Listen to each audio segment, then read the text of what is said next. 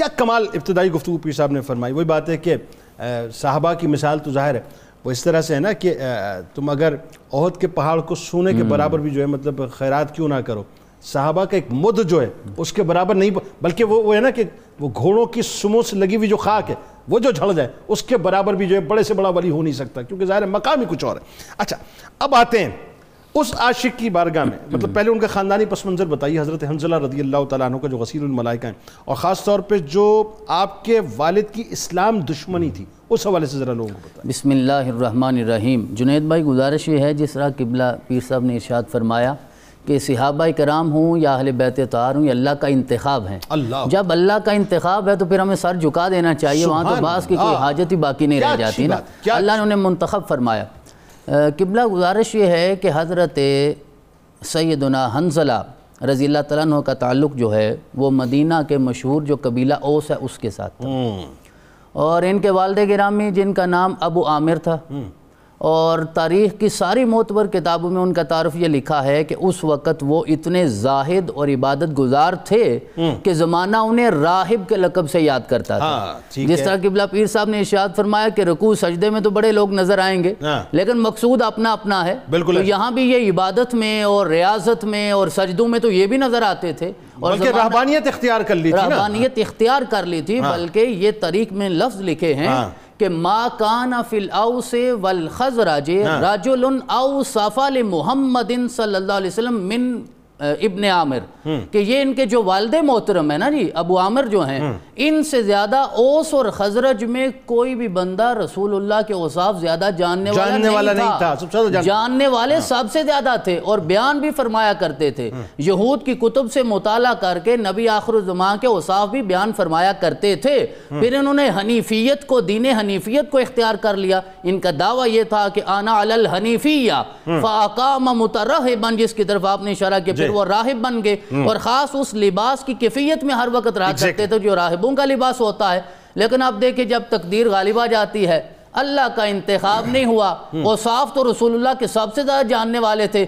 فلما قادمہ رسول اللہ صلی اللہ علیہ وسلم المدینہ حسدہ و بغا و نافقہ جب وقت آیا اپنی محبت کا اظہار کرنے کا اور ان اوصاف پہ ایمان لانے کا تو پھر حسد غالب آ گیا۔ پھر نافرمانی ہو گئی۔ پھر منافقت ہو گئی۔ جب منافقت ہو گئی پھر رسول اللہ صلی اللہ علیہ وسلم نے تو تعلیم دینی تھی آپ نے تو تبلیغ کرنی تھی۔ آپ تو چاہتے تھے سارا زمانہ ہی ہدایت یافتہ ہو جائے۔ پھر میرے رب نے آپ کے دل کو تسلی دینے کے لیے کہا آپ پریشان نہ ہوں جسے میں چاہتا ہوں اسے ہدایت دیتا ہوں۔ اس کا مطلب صرف یہ ہے کہ جو رسول اللہ صلی اللہ علیہ وسلم کے ساتھ منافقت کرے گا بوز رکھے گا حسد کرے گا میرا رب پھر اسے ہدایت کے رستے سے دور کر دیتا اچھا، ہے۔ عبداللہ ابن عبی اور یہ ابو عامر فاسق۔ جی۔ یہ فاسق جو ہے یہ بھی میرے جی، جی، سرکار نے فرمایا تھا نا کہ یہ فاسق ابو عامر ہے۔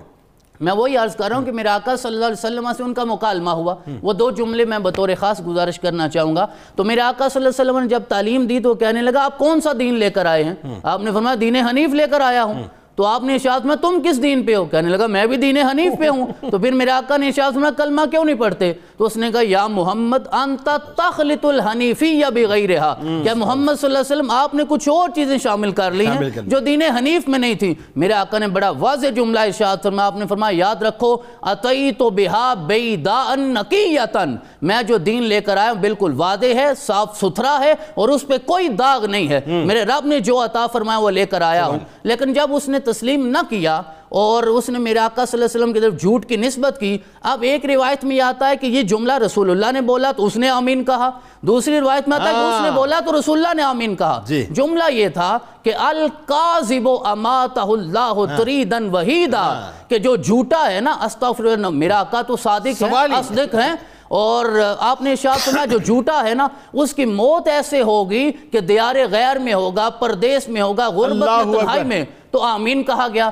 جس جانب سے جملہ تھا دوسرے فریق نے آمین کہا۔ پھر روایات اس پہ شاہد ہیں کہ میرے آقا صلی اللہ علیہ وسلم کی دشمنی میں اس نے مدینہ چھوڑا وہ مکہ چلا گیا۔ پھر احد میں ان کے ساتھ آیا۔ جناب ابو سفیان اس وقت دوسری صف میں شامل تھے۔ ان کے ساتھ آیا۔ وہاں آ کے مقابلہ کیا۔ اور پھر جب فتح نہ ہوئی اور مکہ فتح ہو گیا تو پھر مکہ چھوڑ کے وہ کیسر روم کے پاس چلا گیا۔ اور پھر کیسر وہ گڑا کھودنے کی سازش بھی اسی نے جی مطلب۔ وہ احد میں گڑا سرکار علیہ کھودنے کی سازش ہے۔ لے گئے تھے۔ جی اور جو آپ نے ابتدا میں فرمایا مسجد زرار کی طرف بھی اس کی شرارت تھی اور جناب ابو سفیان جو اس وقت قریش کے سردار تھے حضرت حنزلہ نکلے جو آپ نے اشارہ کیا نا جی۔ کہ ان کے والد جو ہیں وہ فاسق کے لقب سے اور اس کی وجہ یہ تھی کہ زمانہ انہیں راہب کہتا تھا میرا آقا نے ارشاد فرمایا اگر تم میری رسالت کو تسلیم نہیں کر سکے تو تم راہب کے احلوانے کے حقدار نہیں تم فاسق ہو۔ اب قیامت تک ان کے بیٹے کو زمانہ تقی کہتا رہے گا۔ اور والد محترم جو ہیں وہ فاسق کے لقب سے مشہور ہوں گے۔ یخرج الحی من المیت۔ اس آیت کا مصداق ہے میرا رب چاہے کسی مردہ ضمیر سے ایسے انسان کو پیدا فرما دیتا ہے کہ جو غسیل الملائکہ بن جائے بالکل۔